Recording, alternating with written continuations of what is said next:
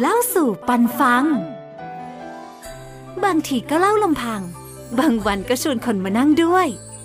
เล่าแล้วมีคนเข้ามาฟังด้วยจะดี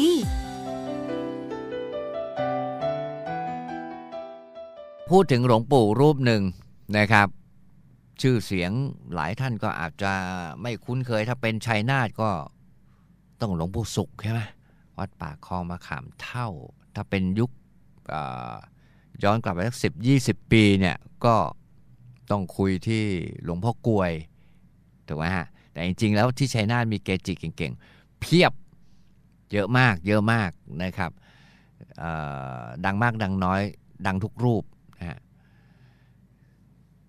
ในอดีตที่ผ่านมาเนี่ยชาวลุ่มแม่น้ำท่าจีนให้ความเคารพยกย่องนายเกียรติคุณ จนมีการขนานนามเป็นมงคลเข้าด้วยกันนะฮะคงอยู่สุข คงอยู่สุขนะฮะชื่อที่เป็นมงคลที่ถูกรวบรวมมาเป็นประโยคสั้นๆ หมายถึงพ่อเท่าคงวัดบางกะพีองค์นี้เก่งนะคุณผู้ฟัง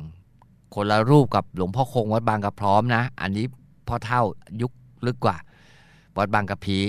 หลวงปู่สุขวัดปากคลองมะขามเท่า แล้วก็คือหลวงพ่ออยู่วัดดักขนน คุ้นไหมถ้าเกิดคนแถบชัยนาทนครสวรรค์เขาก็แอบแอบเก็บกันอยู่ทำไมถึงเก็บ เออทำไมถึงเก็บ เดี๋ยวมีคลี่คลายนะฮะทั้งสามท่านเนี่ยเป็นพระคณาจารย์ในยุคก่อน 2,500 แต่ว่าอาวุโสนั้นแตกต่างกันมากครับ พ่อเท่าคงเนี่ยอาวุโสสุด 2353 เกิดนะนะฮะลองลงมาก็เป็นหลวงปู่สุข 2390 ซึ่งท่านก็เป็นสิทธิ์องค์หนึ่งของหลวงพ่อเท่าคงด้วยสำหรับหลวงปู่สุขนะฮะเพราะว่าเขาเจอบันทึกปรากฏในตำราของหลวงพ่อวัดหนองน้อยว่าหลวงปู่สุขเนี่ยศึกษาวิชาตะกรุดใต้น้ำแล้วก็วิชาอย่างอื่นๆ จากพ่อเท่าคงนะฮะ อาวุโสน้อยสุดในจำนวนสามรูปก็คือ หลวงปู่อยู่วัดดักขนน 2410 นะครับ เป็นรุ่นสิทธิ์หลวงปู่สุขก็ว่าได้นะครับ บางบางประวัติก็บอกว่าเป็นเป็นเพื่อนกัน แต่จริงๆแล้วต่างกันเยอะ 20 ปีอะนะฮะ20ปี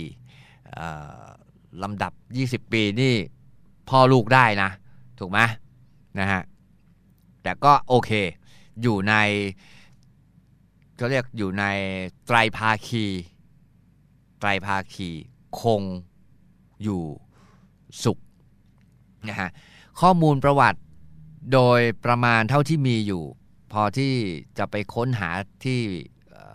เพื่อนเพื่อนพี่ๆ ผู้รู้ลูกศิษย์ลูกหาบันทึกเอาไว้ บอกว่าหลวงพ่ออยู่เนี่ยเกิดปี 2410 แล้วก็ มรณภาพปี 2494 อายุ 84 ปี เดิมครอบครัวท่านอยู่อ่างทอง แล้วก็ขึ้นเหนือมานะฮะตอนท่านเกิดเนี่ยโยมแม่ท่านเสียชีวิตนะครับ โยมพ่อก็ย้ายมาปักหลักอยู่ที่บ้านตลุกชัยนาทนะฮะโยมพ่อของท่านก็มีภรรยาใหม่ มี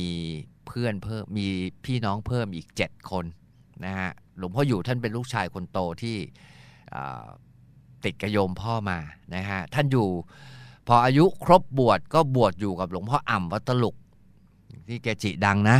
เกจิดังในยุคนั้นนะครับ ก็เรียนร่ำเรียนวิชาทั้งวิชาการทั้งและวิชาเวทจนจบ จากนั้นก็ไปเรียนเรียนต่อที่วัดสะเกดวัดสะเกดกรุงเทพนี่แหละ อีก 7-8 ปีทีเดียวนะครับ แล้วท่านก็กลับไปอยู่กับ หลวงพ่ออ่ำอาจารย์ท่านที่วัดตลุกอีกหลายปีนะครับ จนล่วงเวลาผ่านมาสมัยนั้น วัดดักขนนไม่มีเจ้าอาวาสพระที่จำวัดอยู่ที่วัดดักขนนเนี่ยก็มานิมนต์หลวงพ่ออยู่ให้ไปดูแลครองวัดดักขนนนะฮะประวัติก็เลยพอจะมองออกได้ว่าอ๋อฉะนั้นแล้วหลวงพ่ออยู่ก็น่าจะนอกจาก เรียนวิชากับอาจารย์ท่านรูปนั้นรูปนี้จากวัดสเกตแล้วท่านก็น่าจะเป็นสิทธิ์ลำดับต้นๆในสายวัดตลุกวัดอินทารามนะครับวัดอินทรามที่แบบใหญ่สุดก็หลวงพ่ออ่ำใช่ไหมดังชื่อดังสุดเป็นเป็นปรมาจารย์ใหญ่อะอะใช้ใช้คำนั้นแล้วกัน ลูกศิษย์หลวงพ่ออ่ำที่คลองวัดตลุกก็มีหลวงพ่อทรัพย์นะฮะหลวงพ่อทรัพย์วัดตลุกก็ก็ดัง นะฮะสำคัญนะสำคัญนะมีเรื่องเล่าให้ฟังเล็ก ๆ น้อย ๆ ปาฏิหาริย์นะฮะของหลวงปู่อยู่หลวงพ่ออยู่ พี่ที่เป็นนักสะสมพื้นที่ใช้คำนี้ดีกว่าเล่าเล่าให้ฟังบอกว่าได้เคยได้ยินคนแก่คนเฒ่าละแวกนั้น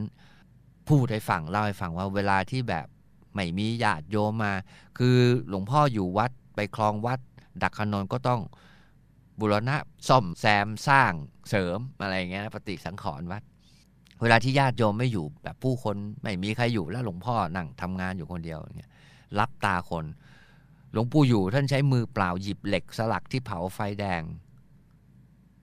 หยิบมือเปล่าฮะมืออีกข้างหนึ่งก็กำค้อนกำไรตอกเหล็กที่ใช้ยึดโครง เวลาที่จะสร้าง ทำเสาทำโน่นนั่นนี่คือ คืออันนี้คนแก่คนเฒ่าเขาเล่านะ เอามือหยิบเหล็ก แดงๆอะ นะ เออ สุดๆอะแปลกไหมนะฮะวัตถุมงคลท่านเนี่ย มีสมเด็จ วัตถุมงคลท่านเหรียญเหริญอะไรก็มีนะ แต่ว่าพูดถึงพระผง สาเหตุที่แบบคนละแวกนั้นเขาเก็บเพราะว่าเขาเชื่อว่าพระผงของท่านน่ะ มีส่วนผสมของสมเด็จบางขุนพรมมีส่วนผสมของสมเด็จบางขุนพรมก่อนหน้าที่จะมาครองวัดดักขนนเนี่ยท่านไปเรียนพระปริยธรรมที่วัดบางขุนพรม แล้วก็ได้รับมอบผงที่สมเด็จพุทธาจารย์โต ท่านลบผงไว้รวมไปถึงชิ้นส่วนพระสมเด็จบางขุนพรมที่ชำรุดนะฮะได้ได้มาจากท่านเจ้าอาวาสวัดบางขุนพรมในในสมัยนั้น มาพอควร ท่านก็เลยนำมาจัดสร้างพระสมเด็จของท่าน ว่ากันว่ามีอยู่สักประมาณ 5 พิมพ์ เนื้อผงสีขาวหลังเรียบ 3 ชั้น 7 ชั้น 9 ชั้น พิมพ์ใหญ่ขนาดครึ่งฝ่ามือ พระคะแนนพาเนื้อผงใบลานรูปหลังท่าน ด้านหลังเป็นรูปท่าน เหมือนแบบเป็นยันเป็นเป็นรูปแบบในบล็อกอจมลงไปนะแต่เก๋ก็เยอะ ยังไม่แพงมากด้วยนะฮะเขา เชื่อว่าเชื่อว่ามีชิ้นส่วนของมีส่วนผสมมวลสารที่เป็นพระสมเด็จบางขุนพรมอย่างเราเราท่านท่านเราไม่มีตังค์ไม่มีตังค์มากพอจะไปเช่านะ ก็เลยแบบเล่าสู่ปันฟัง บางทีก็เล่าลำพัง บางวันก็ชวนคนมานั่งด้วย เล่าแล้วมีคนเข้ามาฟังด้วยจะดี ประสบการณ์ก็